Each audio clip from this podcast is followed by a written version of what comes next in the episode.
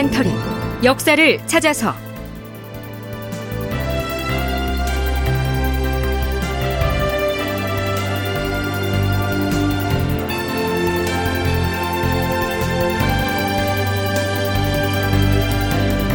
제 1063편.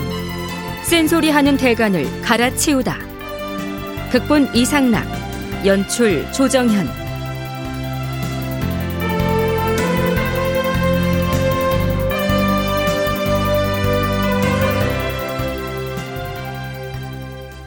여러분 안녕하십니까? 역사를 찾아서의 김석환입니다.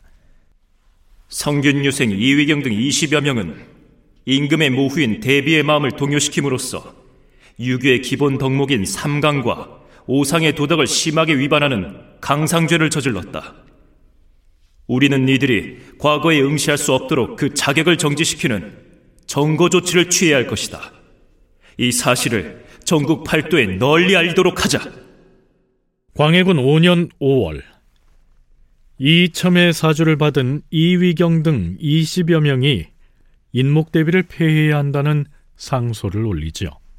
그러자 성균관의 유생들은 그들을 유생들의 명부인 유적에서 삭제해버립니다. 자, 이런 일이 발생을 하면 교육과 문예를 담당하는 성균관, 교서관, 승문원, 예문관 등 이 네 기관이 협의를 거쳐서 해당 유생들에게 정거 조치를 취할 것인지 여부를 결정해야 하는데요. 해당 기관의 관계자들이 이 이첨 등을 두려워해서 이 논의 자체를 회피합니다. 이때 예문관 검열 엄성이 승문원 관원 몇 사람과 함께 그 유생들의 죄상을 널리 알리고 정거 조치를 취해야 한다고 선언을 합니다. 앞에서 들려드린 내용이 바로 엄성의 발언이죠. 7월 13일 국왕인 광해군이 참관하고 있는 국문장. 주국관은 저자가 사실을 토설할 때까지 형신을 가하게 하라.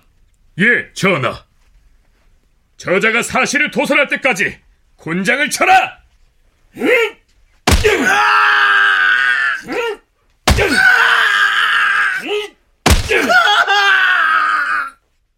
자, 갑작스럽게 무슨 사건을 규명하기 위한 추국장이냐고요. 우리가 일일이 다루지 않아서 그렇죠. 그해 4월 은상 살해 사건으로부터 비롯된 이 영모 사건 연루자에 대한 추국은 사실은 석 달이 지난 이 시점까지도 간단 없이 진행되어 오고 있었습니다. 그 사이에 많은 수많은 사람들이 고문을 견디지 못해서 목숨을 잃거나 혹은 처형을 당하고 또 많은 사람들이 유배형에 처해졌죠. 하지만 광해군은 끊임없이 사람들을 잡아들입니다. 이러한 과정에서 영창대군의 외조부인 김재남이 사살을 당하고 그 직후에 성균관 유생들이 인목 대비에 대한 폐모론을 들고 나와서 문제가 된 겁니다. 죄인들을 다시 옥에 가두고 추국을 잠시 멈추라. 그런데 이때 국문장으로 들어오는 두 사람이 있었습니다. 홍문관의 부응교 한찬남과 부교리 이창후였습니다.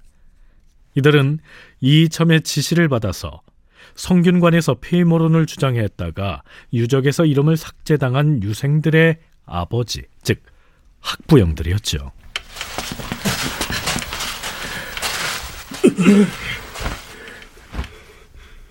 신은 성균 유생 한이, 한급, 한호의 아비 되는 한찬남이옵니다. 신은 유생 이상항의 아비 되는 사람이옵니다. 음, 홍문관의 부흥교와 부교리가 무슨 일로 추국장에 나왔는가? 주상 전하, 성균관에서 진사 이위경이 역적을 토벌하자는 내용의 상소를 올릴 때 신의 아들들이 거기에 참여하여 싸웁니다. 하운데 지난번에 성균관 유생 정복형 등이 이를 흉측한 논의로 지목하여서 상소를 올린 유생 20여 명을 유적에서 삭제하게 하고 또한 팔도에 통문을 보내서 널리 알리기까지 하였사옵니다. 전하, 신들은 그저 유생들 사이에 일어난 일에 불과한데 별일이야 있겠는가 그렇게 생각했사온데 이번에 예문관 검열 엄성이 그 20여 명의 유생을 모두 과거에 응시하지 못하게 하고 심지어는 국모를 요동시켰으니 그 죄가 강상죄에 관계됐다라는 제목을 붙여서 사방에 알렸으니 이것은 조정의 커다란 사건이옵니다. 주상 전하, 자식이 이렇듯 공론에 붙여져서 죄를 얻었는데 아비가 어찌 버젓이 얼굴을 들고 관직에 있겠사옵니까? 신의 관직을 파면시켜 주시옵소서. 신의 관직도 파면시켜 주시옵소서. 아, 그 내용은 과인도 알고 있다. 그러나 20여 명의 유생들이 과거에 응시하지 못하는 일은 결코 없을 것이다. 어찌 그런 일 때문에 사직까지 한다는 말인가? 사직하지 말고 직무를 성실히 수행하도록 하라. 자, 그런데요. 바로 그 자리에 누가 있었느냐 하면요. 예문관의 검열 엄성이 있었습니다. 본시 예문관의 관원은 국왕의 말이나 명령을 문서로 작성하는 사관의 임무를 수행하기 때문에 그때 엄성은 당연히 국왕을 따라 나와서 국문장에 있었던 것이죠. 엄성의 처지가 곤란하게 됐습니다. 하지만 그는 국왕 앞으로 뚜벅뚜벅 걸어갑니다.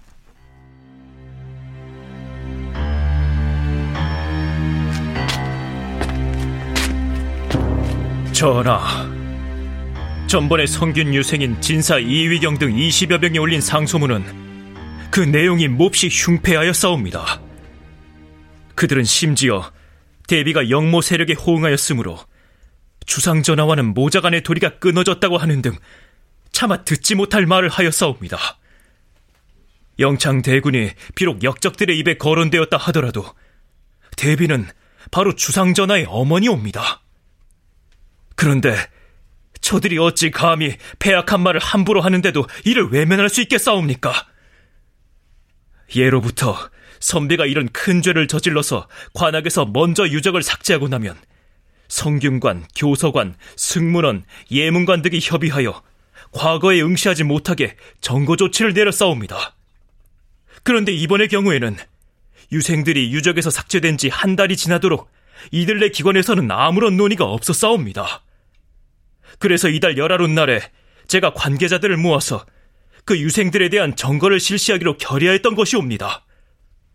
그런데 지금 홍문관, 부흥교, 한참남 등이 전하께 아뢰면서 유독 신의 이름만을 거론한 것은 필시 신이 제일 먼저 주장하여 반론을 하였다고 여겼기 때문일 것이옵니다.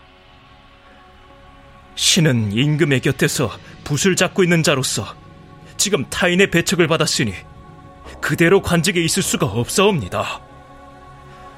물러가기를 청하옵니다. 자, 엄성이 국왕에게 이처럼 자신의 생각을 결연하게 고하는데요. 과연 광해군은 이 말을 어떻게 받아들일까요? 내심으로야 몹시 거슬리고 불쾌했겠지요. 하지만 이 말이 사리에 어긋난 구석이 없었기 때문에 물러날 필요가 뭐 있겠는가? 사직하지 말라.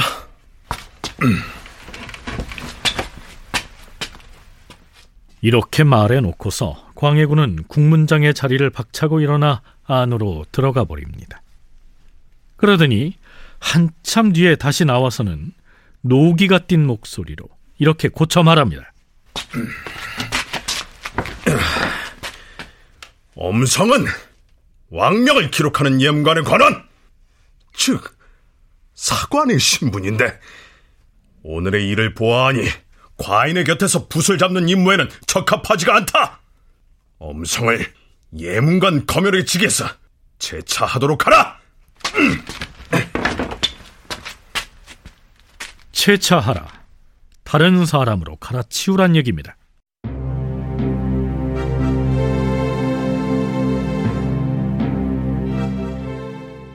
바로 다음 날인 7월 14일 승정원의 승지들이 엄성의 채차를 문제 삼고 나서죠. 전하, 어젯밤에 예문관 검열 음성을 채차하라는 명을 받고 나니 전하의 위험 있는 하명이 일면 두려우면서도 한편으로는 왜 그런 명을 내리셨는지 의혹을 거둘 수가 없사옵니다. 엄성이 죄가 있고 없고는 신들이 거론할 여유가 없사옵니다. 다만 생각건데 전하의 제위 중에 이러한 조처가 있다는 것은 사실 아름다운 일이 아니옵니다. 늘 지척에서 붓을 잡고 있는 사관의 임무는 더없이 막중한 것인데 제차할 때 공론이 어떠한지를 살피지도 아니하시고 또한 그의 과실이 무엇인지를 거론하지도 않은 채로 엄격한 말씀으로 면전에서 그를 척결해버리시니 신들은 참으로 당황스럽사옵니다. 주상전하, 역대의 임금들도 사관을 이렇게 대접하지는 않았사옵니다. 일개 소소한 관리의 진퇴가 조정에 큰 문제가 될 리는 없겠사오나 국왕의 말이 한번 전파되면 전하의 의도가 어디에 있든지 간에 사방의 민심이 의심을 품게 될 것이옵니다. 신들은 승지로서 전하를 가까이 모시고 있는 신분이다 보니 끝까지 잠자코 있을 수가 없어서 황공하게도 감히 찾아와 아뢰는 것이옵니다. 그런데 광해군은 승지들의 이러한 충언을 곱게 받아들이지 않습니다. 지금 무엇라 하였는가? 내가 명색이 이 나라의 임금인데 일개 사관 하나 마음대로 처치할 수 없다는 말인가? 승지들은 엄성과 그 주변의 무리를 비유하는 발언을 하지 말라! 자, 이렇게 나오자 승지들은 꼼짝없이 물러나고 마는데요. 한참 뒤 광해군은 다음과 같은 내용의 교지를 내립니다. 불행하게 금년 연초에 의인 왕후에 대한 저주의 참변이 발생하여 사특하고 더러운 기운이 궁중에 가득하였다. 반역을 일으킨 역당의 우두머리가 김재남이었는데 과인이 그를 형신하지 않고 사약을 내린 정도에 그친 것은 어찌 뜻한 바가 없어서 그리하였겠는가. 지난번에 정조와 윤인 등이 울분에 치우쳐서 일의 채모는 생각지 아니하고 감히 언급해서는 안 되는 일을 경솔하게 발설해 가지고 말썽의 소지를 야기시켰다. 그러나 그들의 신분이 엉관이고 지금은 역적을 토벌하는 국면이라 방해가 될까 해서 우선 너그럽게 용서해 주었을 뿐이다. 광해군이 너그럽게 용서해 주었다는 사헌부 장령 정조와 윤이는 처음 유생들이 상소를 올려서 피해모론을 주장했을 때 이점의 지침에 따라서 거기에 동조했던 인물입니다. 그들이 피해모론을 들고 나와서 조정을 시끄럽게 한 것은 잘못이다. 그렇지만 자신이 너그럽게 용서해 주었다는 얘긴데요. 그러면 그 유생들을 유적에서 삭제해버린 다른 유생들에 대해선 광해군이 과연 어떤 태도를 보일까요? 그런데 유생 정복형, 이한진, 권심 등은 처음에 상소를 올렸던 유생들을 유적에서 삭제하는가 하면 전국 팔도에 통문을 보내서 알리기까지 하였다고 하니 도대체 장차 무슨 짓을 하려는 것인가? 더구나 예문강 검열 엄성은 자신의 당파만 있고 이 나라에 임금이 있는 줄을 모르는 것인가? 어찌 선비들에게 과거 응시를 하지 못하도록 하는 조처를 전혀 거리낌 없이 사방에 전파할 수 있다는 말인가? 그 죄상이 엄중함으로 마땅히 참아다가 엄하게 국문을 하여 법에 따라 죄를 결정해야 할 것이다. 일단 엄성의 관작을 삭탈하여 문 밖으로 내쫓도록 하라. 20여 명의 유생들을 유적에서 삭제하는 일을 주도했던 성균 유생 정복형, 이한진, 권심 등은 유적에서 그 이름을 삭제하여 종신토록 금고형에 처하고 사대문 밖으로 내쫓도록 하라. 자, 이렇게 되면 광해군은 폐비 문제에 대해서 자신이 어떤 생각을 가지고 있는지를 대외적으로 밝힌 것이나 진배 없죠. 다만 여기에서 말하는 금고형이란 감옥에 가두고 노역은 시키지 않는 현대적 의미의 그런 형벌이 아니고요. 관직을 맡지 못하게 하는 벌을 일컫습니다.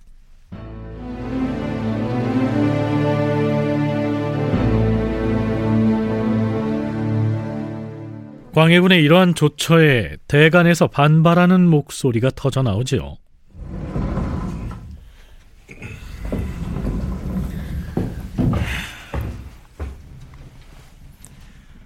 전하, 대사원 윤효전이 아래옵니다.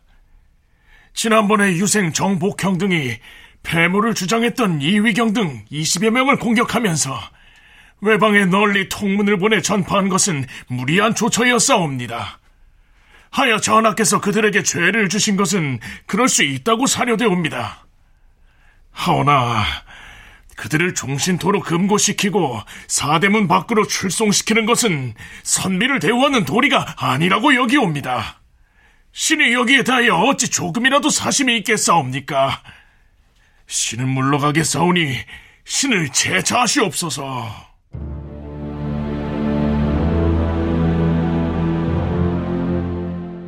사헌부의 수장인 대사원 윤효전에 이어서 이번엔 사관원의 수장인 대사관 송석경이 들어옵니다.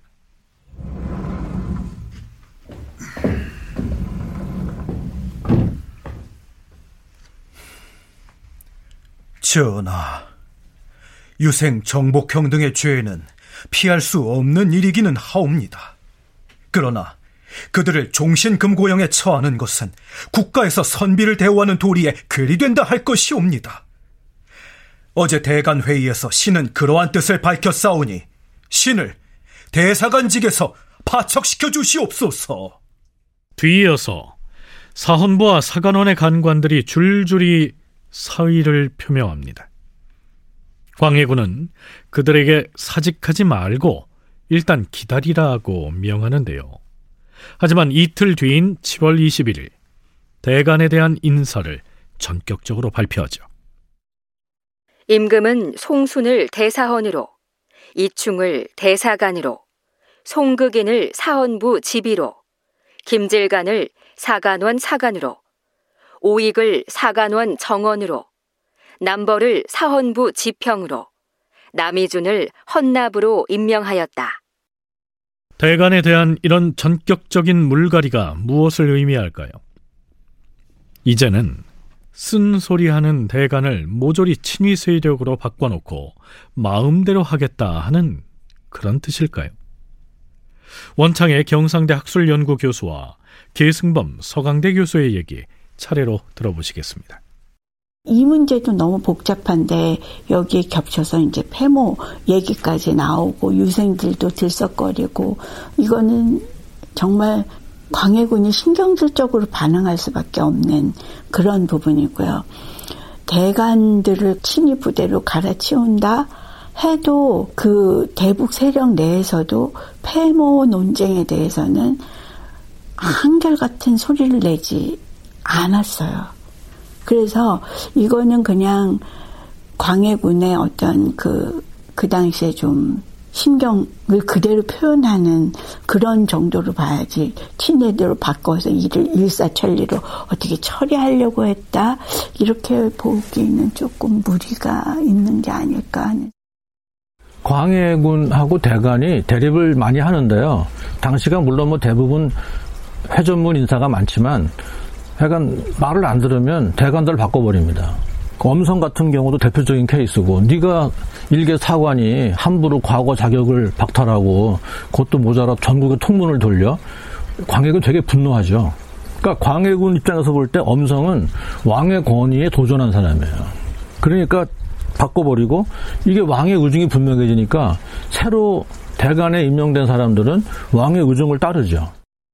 다큐멘터리 역사를 찾아서 다음 시간에 계속하겠습니다.